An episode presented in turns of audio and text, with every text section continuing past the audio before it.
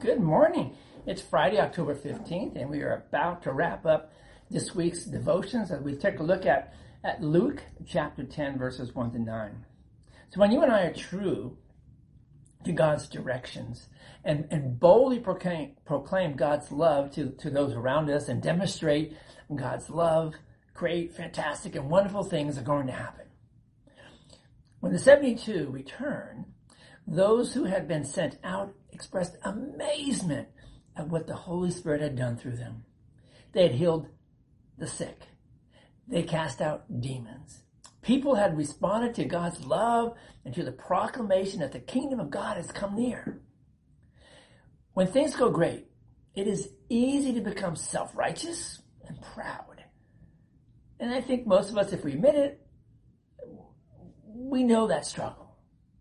And the cure of self-righteousness and pride is not false humility, nor is it in denying or avoiding what God has done through us. The cure lies in focusing on God's grace, focusing on God's love.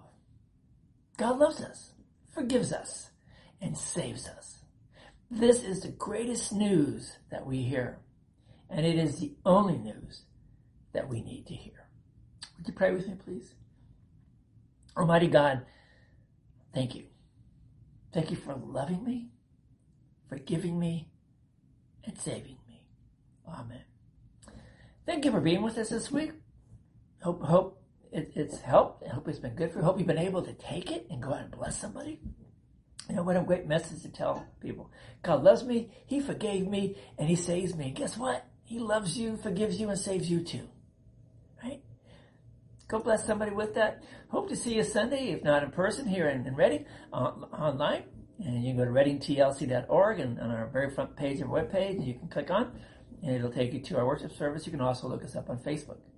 And uh, that starts at 9 o'clock in the morning on Sunday. Again, have a most blessed weekend. Go out there and bless somebody. We'll see you next week. Bye bye.